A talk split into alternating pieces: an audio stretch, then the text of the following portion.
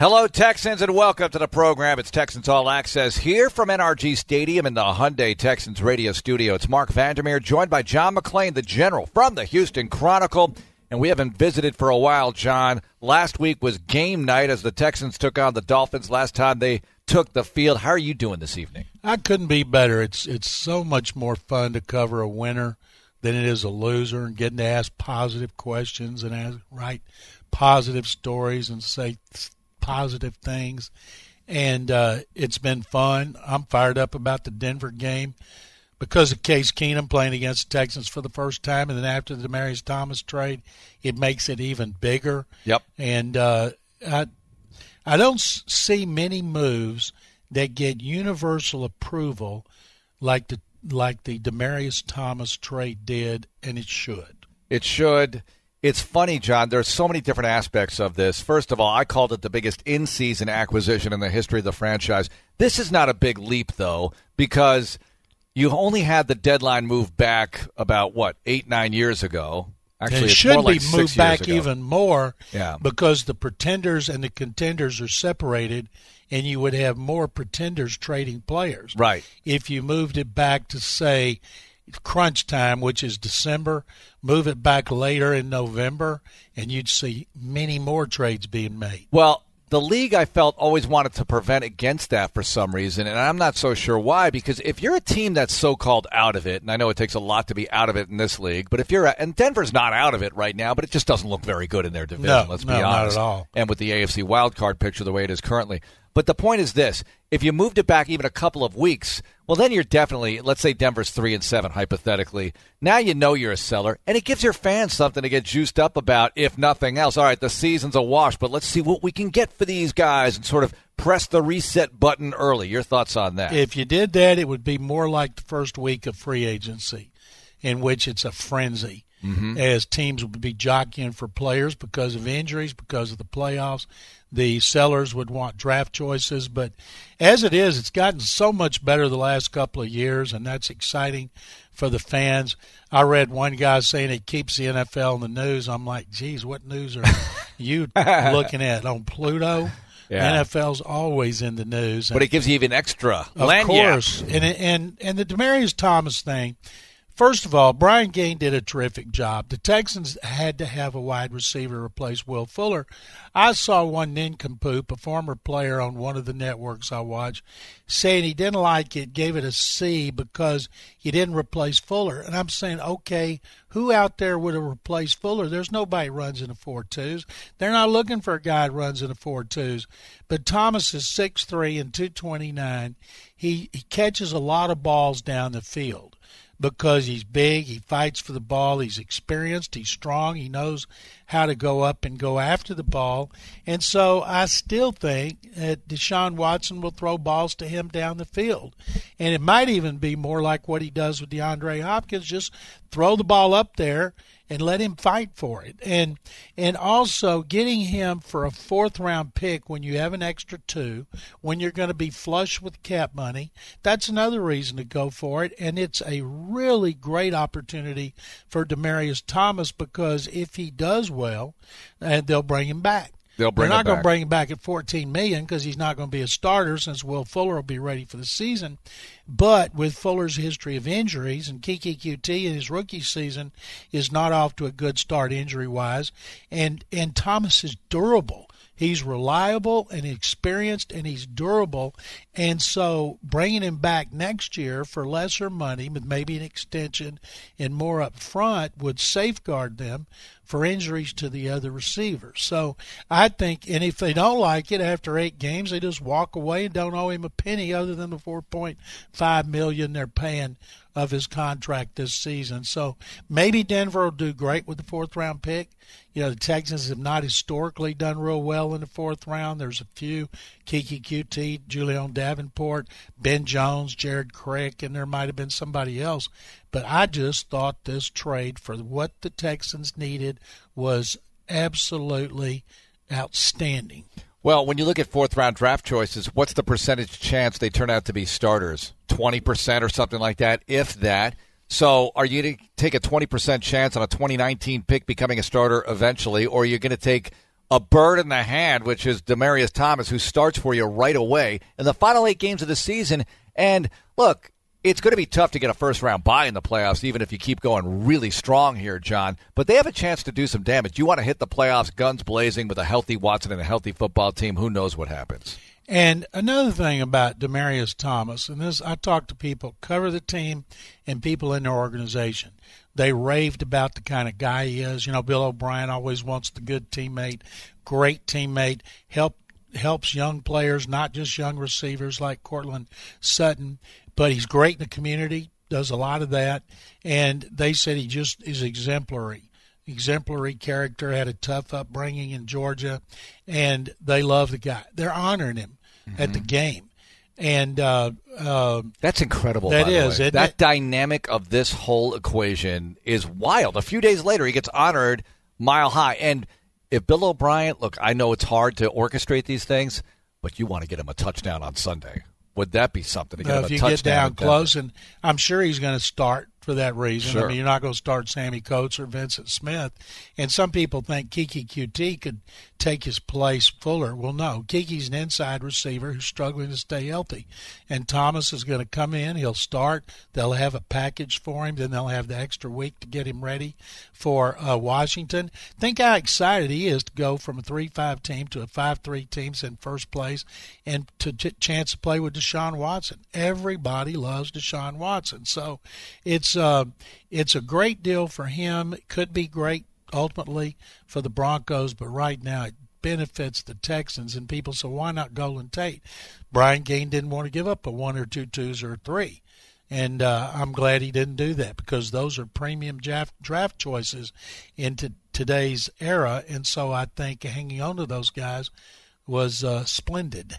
Well, you missed my favorite fourth round draft choice in the history of the franchise. And it was a long time ago, but in 2003, they selected Domanick Davis, now known as Domanick Williams, who was pretty good for this team for three years. He so was. That's he a was fourth a, round pick. A really, you know, he was okay. He's the best fourth round pick in team history. Yeah. And uh, it's not even close. 3,000 yards plus in three years of running the football, but uh, injuries ended his career. So that happened. And we don't know he's still Domanick Williams, do we? I think he's still Domanick Does Williams. He? He's on Twitter, and he and I exchanged some messages on Twitter about Do a you? year ago. And Is he was, back in Louisiana? Yeah, he's in Louisiana. Well, good for him because Yep. he was the first good running back for this franchise. Yeah, was. Well, Jonathan Wells called and said he's uh, upset with you on that comment. No, I'm just kidding about that. I like Jonathan Wells. He had a few hundies. Every once in a while, he'd throw you a hundie. Yeah, every once in a while. the former Buckeye running back. All right, so tell me about Denver, the Broncos, this version of this team, three and five. A lot of people are thinking, ah, they're not that good. Look, they're not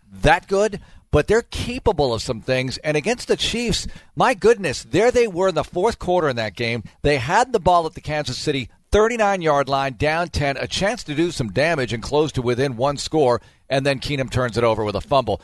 They had their opportunities in this game. They are capable of doing damage, John, but what is hurting them? What's stopping them? Well, first of all, they're playing at home as opposed to Arrowhead Stadium, where they're familiar, but still, it's one of the three or four loudest stadiums in the league.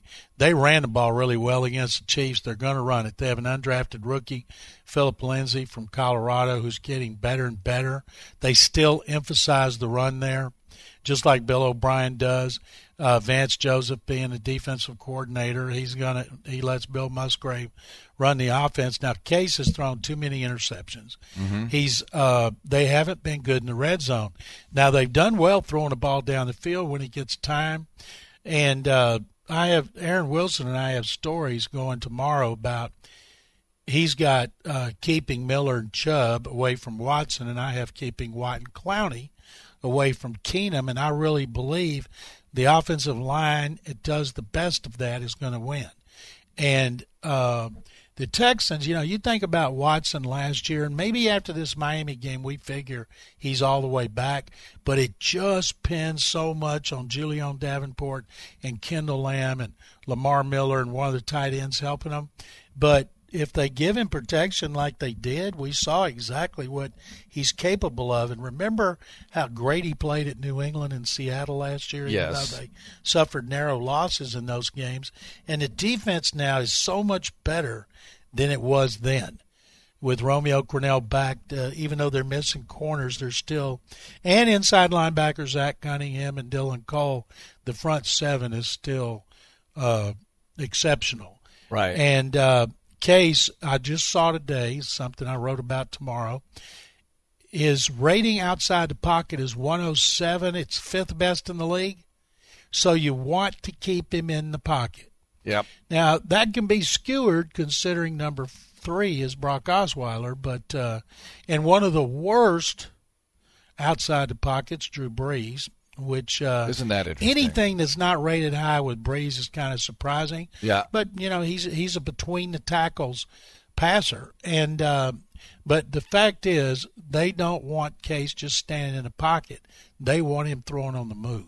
The Broncos do. Yes, they do. Yeah, they like. Texans want to keep him in the pocket, and I have Clowney specifically, and Whitney Mercil is talking about how they're going to do that. That's why you have to watch those bootlegs, right? Because everybody wants to stop the run against Denver. They run it well. They lead the league in yards per carry average. So you have to find a way to not bite so hard on those run fakes when Case is booting to the outside. We'll see how they handle it. That not happens. having Zach Cunningham would be a Yes. big thing. But the outside guys, uh, Mm-hmm. uh, Watt, Yep. JJ said this week he wanted to improve his run defense. Sometimes he flies up the field, Yeah. and they let him go and then run outside of it. Is that what the Denver guys do too, though? Von Miller and Bradley Chubb, because they look; those guys are great pass rushers, but the Broncos have been getting gashed on the ground, and maybe that's one of the reasons why. And Von Miller gained some weight, but he's still really a three, four weak side outside linebacker playing defensive end.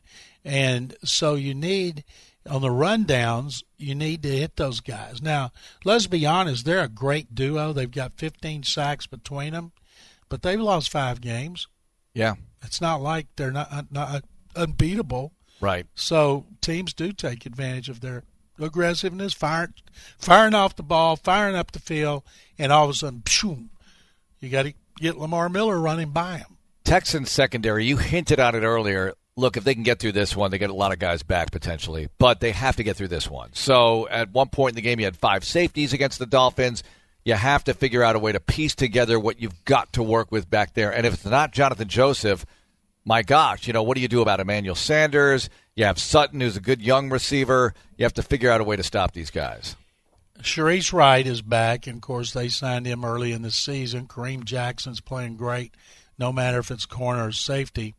Pro Football Focus has him second highest graded corner this season behind Byron Jones of the Cowboys. Now, uh, the fact that Justin Reid can run so well, and he's playing great, he's playing like a first round pick, and Tyrann Mathieu playing great, he can run, and uh, Andre Hal should be back after missing a game with a shoulder injury. I was thinking earlier, Andre Hal goes all this time, and it didn't matter that he's in meetings and practice.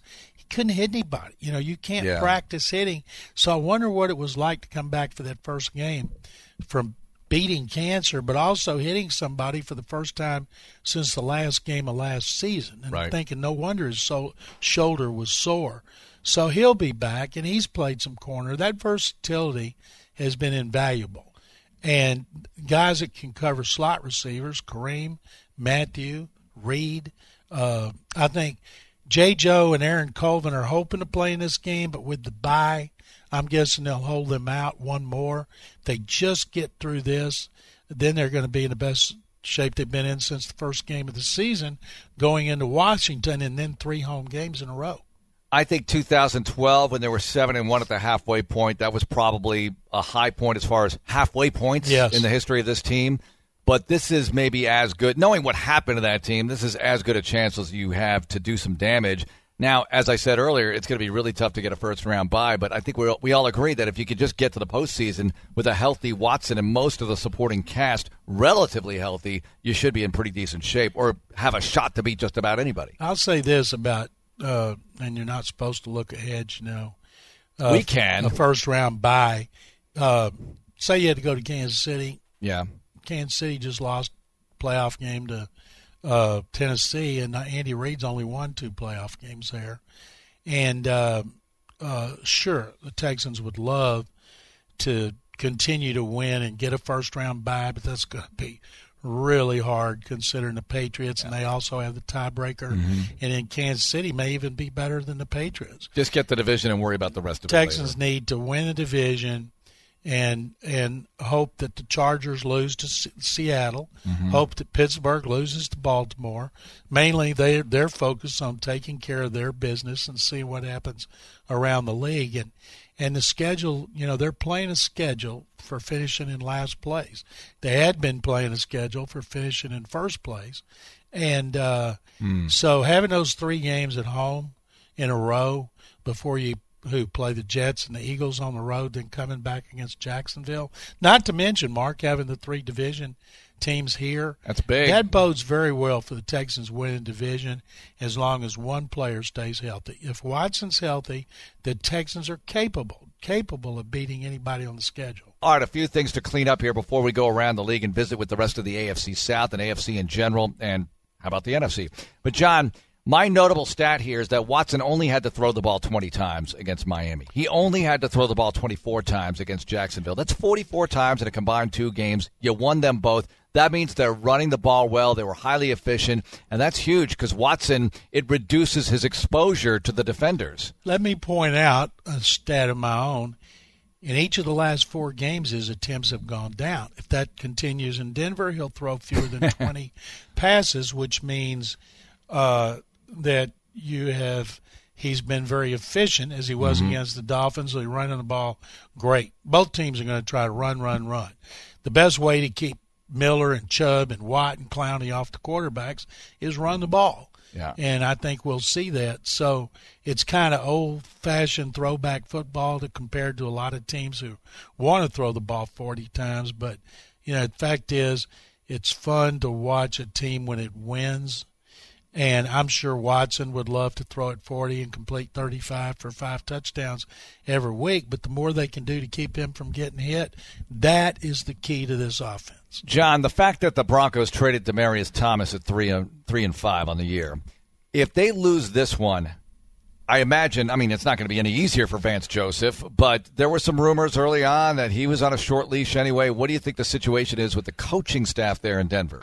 Um, there was talk Elway wanted to fire him after last year. Then Vance made a bunch of changes on his staff, and I think that if he if they don't turn around, he's out. I think they're going to draft a quarterback.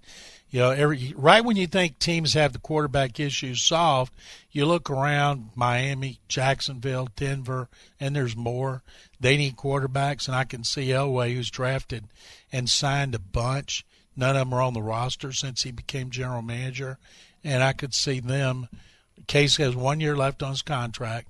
I could see them pursuing a draft choice, which will require them to move up, just like they moved up for Paxton Lynch. I've been on Broncos radio a couple of times this week, and they were asking me. One of the hosts was asking me about Case Keenum. What am I seeing in him? I haven't watched him a ton. I've watched highlights. I watched a bunch of that Kansas City Denver game last week, but uh, you know he's turning the ball over, like you said, too much. But what are you seeing? He had the great year in Minnesota last year but I don't think anyone pictures him as a franchise guy necessarily. And that's not a knock on him. This is an undrafted free agent who basically came from the Texans practice squad when he was running routes and playing defensive back sometimes. And here he is as a starter in this league. He's accomplished a lot already. But what do you think of him right now in Denver?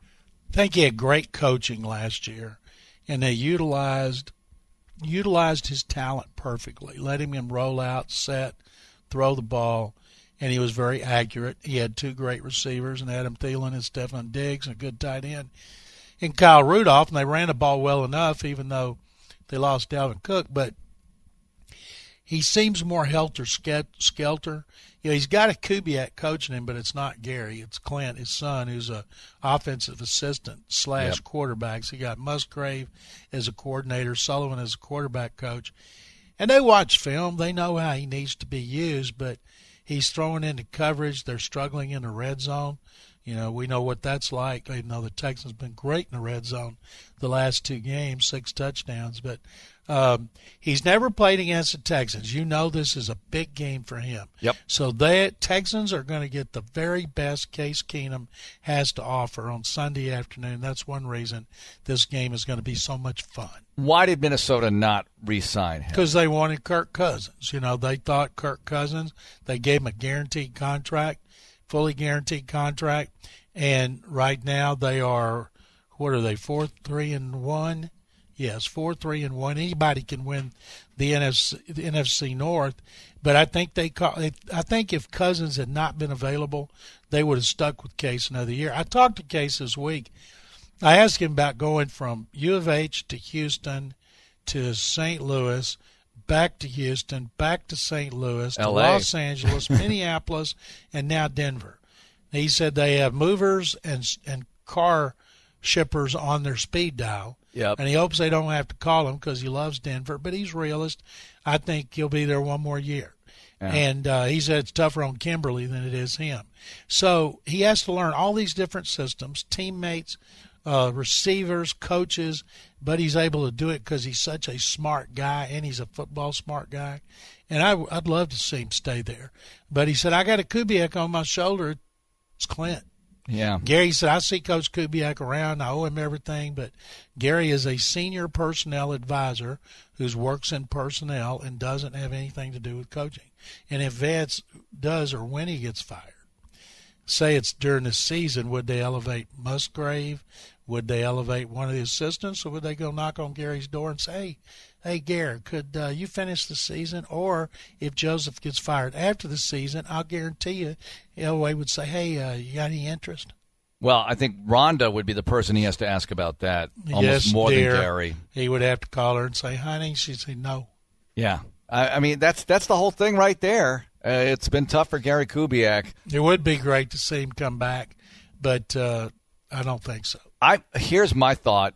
You know, you think about him on an interim basis. Well, it wouldn't be as stressful or whatever. What's the pressure really? I don't know. I, I don't see him doing something like that. Gary puts the pressure on himself. Yeah. You know, he used to run all the time. He's in great shape. And then when he had the stroke on the sideline, and they tried to make him leave earlier, and they would count him, find him sneaking in the building like a kid Yeah.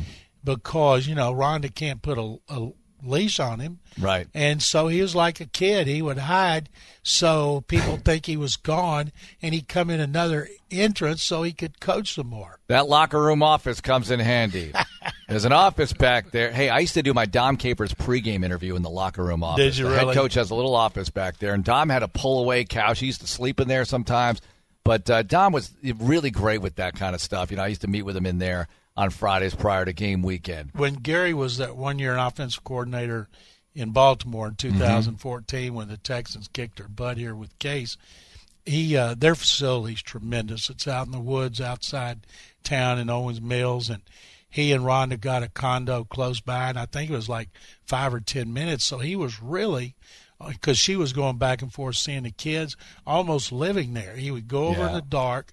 He would work all day. He would run. He would eat his three meals there. He would go home, climb in bed, right when it's time to go home, then do it again. So he was almost living there, which is what Gary Kubiak likes to do. He told me once in the off season, he I said because they live, you know, they live outside here on their on their farm, and he's got a big tank, and he still got up in the dark. And he said, mm-hmm. "There's only so much you can do with your tractor. So many times you can fish." Yeah. And I don't think Gary golfs. If he does, he doesn't golf very well. But he was so antsy. Yeah. When you do that, put as much into it for so long as a coach or a player. Can you imagine a player and a coach, and then all of a sudden you got to stop it? That is difficult. I still get up in the dark. You know, all those years of doing morning drive radio, I cannot get up later than, you know, when it's dark. well, you got kids too. Well, well, that's but that's only part of it because when you do morning drive radio and the rare days that you wake up like on a weekend and it's light out, you feel like you're late. You missed something. you miss something. You jump out of bed. What Yeah. time do you go to bed? Uh, not early enough. 10:30, 11 o'clock. See, I'm you one that know. stays up twelve thirty or one Yeah. because I I just can't, and I still get up. But as soon as I go home, I take a nap. I'd love to say 10 o'clock. It's it's out. But I don't do that, and you know it'd be it'd be great because sleep is important. We learn that around here. Texans coaches and sports performance experts say sleep is important, other than for the head coach because he doesn't want to do it. By the All right. way, John John Harris had this about the significance of Wes Welker, who played with Demaryius Yeah. Thomas, and Luke Richardson, who was with him for six years, and nobody knows players better than those uh, those guys who work them out every day. And I'm sure Luke gave him a hearty hi-yo uh, based on what I heard in Denver. So you know he played an instrumental role in Brian Gaine making this deal. Luke's assistants here are all Broncos guys. Got too. like three of them, right? Yeah, yeah. So they're all they all know him really well. I mean, it's like a big reunion. I saw them all gathered yesterday. They were just hoot, uh, not hooting and hollering. That's probably not a good way to put it. Oh, they were, might they were chatting it up. Let's just put it that way. All right, let's go around the league here a little bit. We touched on the Texans and Broncos plenty, but what about the rest of the AFC South as the division other than Houston is in turmoil? John, it, it's really shocking to me how quickly this all happened. Me too. You know, we all thought it was going to be a better division. Right now, it's not.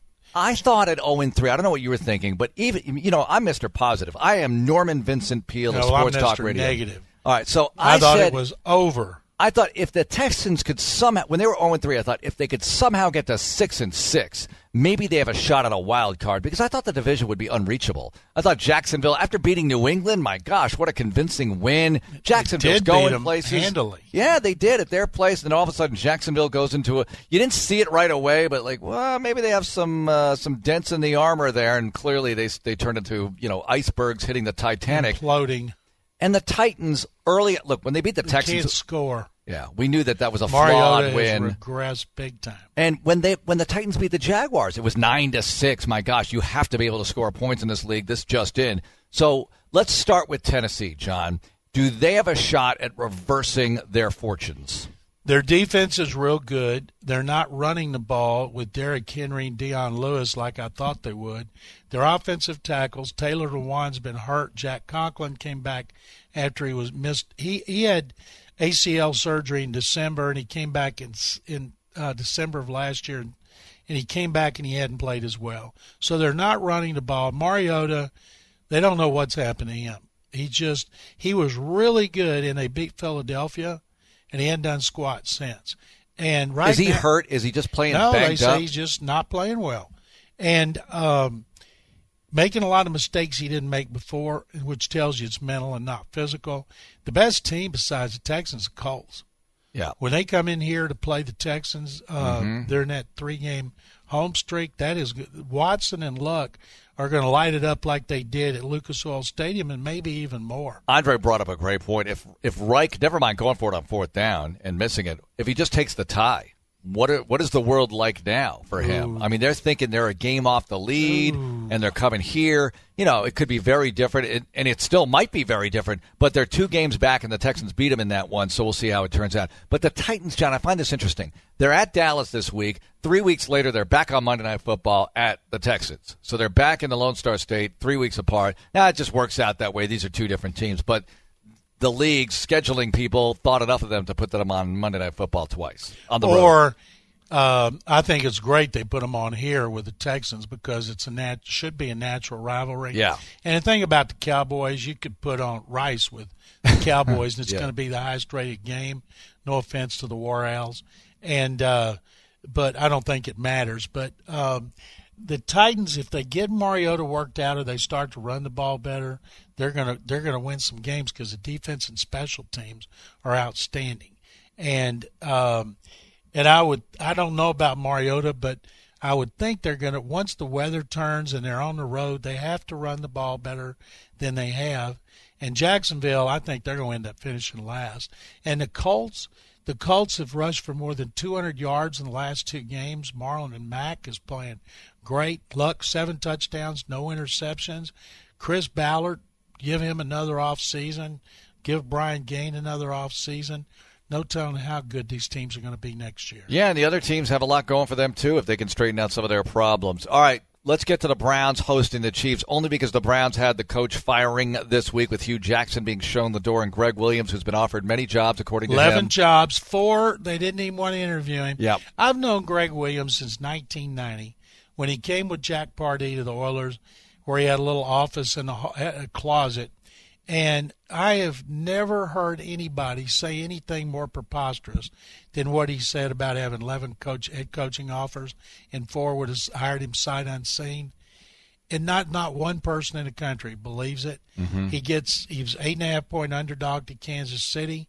Um, Gregg, I'll guarantee you, he knows this is the last chance he'll ever have to impress people about having to be a head coach. But you can't say things like that. Yeah. You just can't do it. Nobody, including your own players, doesn't believe it. Coaches have to have credibility.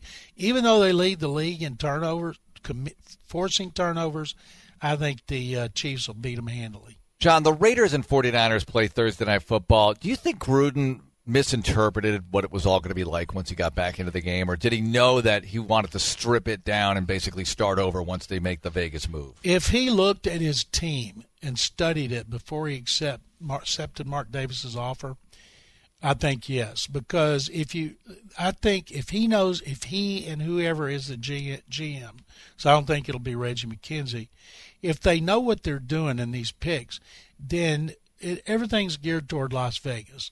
So we may look back three years after they moved there and go, wow, there was method to his madness. And they're, the more they lose, the higher their picks. So they've thrown in the towel on being in Oakland, which is probably going to be another year. And so I don't blame him for doing what he's done, considering their situation of moving. Mm-hmm. And uh, San Francisco could be starting a guy third string quarterback. I picked the Raiders uh, yesterday when I had to make that pick, even though they're playing in uh, Santa Clara. All right, 49ers. Kyle Shanahan, he'll be there at least another year, Do right? Do you know that some, I'm not, see, it might be a friend of mine, said he was on the hot seat. Oh, Number wow. one, he and John Lynch signed six year contracts. Yeah. And if Jimmy Garoppolo was playing, do we think that they would be getting beat like this, just like last year when they were four and twelve. A lot of people saying, "Oh, Brian's going to be fired." Well, any idiot could see when you got four, 13 starters on injured reserve and 23 players that the head coach is not going to be fired. He's not going to be, and he wasn't. Kyle Shanahan's not going to be fired this year or next year. Uh, Patriots hosting the Packers. Give me that one. Great game. Uh, those two have never gone up against each other the way Brady's going, maybe he'll be around in four more years, but we better enjoy it while we can because odds are they're not meeting in the Super Bowl. John, what do you have going on in the Chronicle? I've got a thing about uh, Case Keenum and the Broncos better be worried about Watt and Clowney. Aaron Wilson's got one about stopping Miller and Chubb, Davenport, and uh, Kendall Lamm, and then he's doing something on how Hopkins and Thomas fit for Sunday. And um, Brian T. Smith's writing a really in-depth thing on Tyrann Mathieu, the Honey Badger, for Sunday. And thank you very much, as always. All right, let's get to Brian Gaine here. You heard from him a bit yesterday on the acquisition of Demaryius Thomas. But what about some other stuff? Let's get to the rest of the game plan, and you can pick up the game plan podcast on HoustonTexans.com or wherever fine podcasts are available. And I asked Brian about Tyrann Mathieu. What an offseason acquisition he's turning out to be. Yeah, has, has had a great season uh, so far. Has been a very good fit for for us uh, on the field, but also in the locker room, equally in the community. Uh, been a good leader. He's developed for us in terms of uh, having a presence and, and, a leadership role here on the team, and having been here only since April. Uh, that's an that's an impressive uh, feat for him. Um, equally, he's a very good teammate. He's an accountable guy. He's dependable. He's reliable He's productive. He's a very instinctive football player. Um, so we're very happy to have him, and uh, you know we're hoping for good things here the second half of the season from Tyrann. In the game against the Dolphins, you have Johnathan Joseph going out hurt. At one point, you have five safeties in the game, so that speaks to the versatility you and Bill always talk about. When we think about our secondary, you know, and it's split up between cornerbacks and, and safeties, we often refer to them as defensive backs because not just in base, but you're always going to ask what kind of roles they can play in subs. So sometimes you'll have a safety who can come down in the box and play a nickel role or play a dime linebacker role. Sometimes we have a corner that can play perimeter corner but also play in the slot. We here have some corners who also can play safety. So it's allowed for us what I would call some interchangeable skill sets. Guys who can do a bunch of different jobs when the when and if the bell rings when we need that versatility. Ultimately, they have a position one And when we talk about players in, in scouting, often we'll say this is their position one, this is their position two, and then here's what he can do on fourth down. We have a lot of position one and position two players in the secondary. So ultimately, that gives us good 40, 46 man versatility. Well, you're running the ball so well now. And when I look at the tackle positions, these are young guys who maybe have taken their lumps, but they've got upside. So you had to have faith that they would continue to improve. What did you see in these guys? Well, continuity and consistency for the past few weeks. I think there's there's been some symmetry in who's been in the lineup here. I, I have to point to the health and the well-being of Nick Martin. You know, playing center now had two, you know, in two two seasons of injuries, just being out there for for all this time, kind of as the benchmark in the middle. Um, but the other thing too with the young tackles is ultimately ultimately it's player development, it's experience. As they gain snaps and get those under their belt, they they get some pelts on the wall and they're able to uh, count on those experiences. And Mike Devlin's done a very good job developing those guys and, and the scheme and the system and the offensive game plan have all been fully coordinated, I think, as it relates to how we can help the protection. But uh, look, once you get the running game going, it helps everything on offense. Mm. It gives you the play action game, it helps the tight ends, it helps the backs, it helps the receivers, and the running game can be the best friend of a young quarterback. Tyler Ervin, you talked about guys in the secondary being defensive backs. So what is he? Because he's a receiver, he's a return man, he's a running back. He can do a lot of different things for you. You know, in scouting terms, you know, uh, Tyler can be referred to as a utility player, if that's not a baseball term. But, but in scouting terms, you know, it's great because fundamentally you can line them up in terms of being in the backfield. You can detach them to the slot. You can put them on the move the fourth down value obviously is helpful because he's a two-way returner. He's not just a kickoff returner or a punt returner. He does both. But on offense, he can be a situational player for us. And uh, depending on the situation, if it's third down or, or if it's longer down in distance, passing situations, he can offer a pass game dimension at running back from the backfield or from the slot. So he gives us good 46 man game day flex. And what about the Denver equation here? Because the altitude and the Broncos and going up there, and you mentioned it, this is one game in a 24 day span, but it's a huge game. It is. Number one, it's the next game. Uh, number two, this is the first game of the third quarter of the season. The second quarter of the season is over, so we want to get off to a good start here. And the fact that there, it's one game over over what I would say is a 24-day period, the importance of getting this win as it positions ourselves from Thanksgiving on. Mm-hmm. So just looking down the road with a win in Denver, if we have if we're afforded the opportunity to get one, thinking about where we're going to be around Thanksgiving, because ultimately we want to be playing our best football by the time we hit our stride, right around Thanksgiving, ultimately into December 1st. So a win in Denver would position us very strongly as it relates to the division. The other thing is this is a conference game. It's a very important conference game. It's not easy to go to Denver and get a victory, so we mm-hmm. certainly are, are aware of, of, of the task at hand.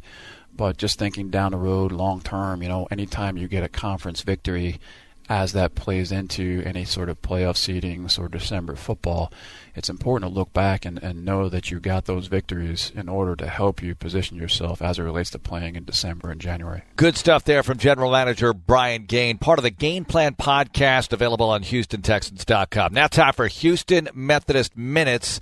And this week, it's high ankle sprains with Dr. Travis Hansen of Houston Methodist Hospital, Willowbrook location. Doctor, how's it going? Doing great. Thanks for having me, Marc. Well, let's talk about ankle sprains, and I want to start with the high ankle sprain, the dreaded high ankle sprain. How does this differ from a regular ankle sprain, doctor? So the, the high ankle sprain is an external rotation injury, whereas your regular ankle sprain, you kind of turn over and your and your foot twists under you. Uh, the external rotation on the ligament causes the ligament to rupture, and it's actually the ligament between the bones in your leg as opposed to the ligaments that stabilize the ankle. And so it takes a lot longer to get over, longer return to play for football players.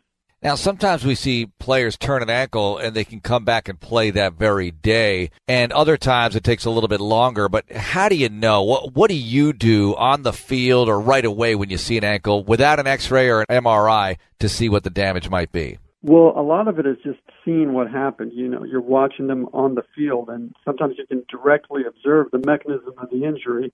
You'll see the team doctors looking up at the at the video um, as they're doing the replay to to get a better look at that. And you can kind of tell immediately: did the athlete feel a pop? Are they able to weight bear on it pretty quickly, or are they having a hard time putting their weight on it? And then, you know, the, the areas of tenderness. If it's very localized, just over the low ankle sprain ligaments, we're more likely to, to get them back on the field that day. If they have tenderness higher up over the over the area where you consider it a high ankle sprain or or on the medial aspect of the ankle, then we we determine that it's a higher level of an injury and they may not be back that day. All right, so recovery time for a high ankle sprain versus the lower ankle sprain. Generally, a low ankle sprain is anywhere from immediate return to play to three to four weeks. A high ankle sprain, we talk about it being closer to six to eight weeks. And for that reason, there's been kind of a movement over the last few years to do immediate surgery on a high ankle sprain because um, we've found that that has been able to get these athletes back on the field quicker. Uh, the Alabama quarterback, Jalen Hurts, and this is no HIPAA violation because this is all in the news had a high ankle sprain and he underwent surgery and they were hoping to get him back one to two weeks after the procedure and that may be optimistic but it remains to be seen but there has been some success with immediate surgery on high ankle sprains excellent information doctor thanks so much for joining us today Great. Thank you, Marc. Dr. Travis Hansen of Houston Methodist Hospital Willowbrook location. Houston Methodist Orthopedics and Sports Medicine offers convenient sports injury clinics for student athletes all throughout the Houston area all fall long. Saturday mornings in Baytown, Clear Lake, West Houston, Katy, Sugarland, and Willowbrook. For more information, log on to houstonmethodist.org slash athlete, the official healthcare provider of the Houston Texans. Houston Methodist, leading medicine. Well, that's going to do it for the show tonight. John Harris back with you tomorrow night at 6. We'll have Bill O'Brien. We'll have plenty of good stuff for you. Don't forget about Texans Extra Points Saturday at 6:30 and Texans Buzz Saturday night at 11. Both those shows on ABC 13 and Texans Game Plan Sunday mornings at 8:30 on KPRC Local 2. Just some of your Texans TV shows to check out on a weekly basis. Have a great night everyone and go Texans.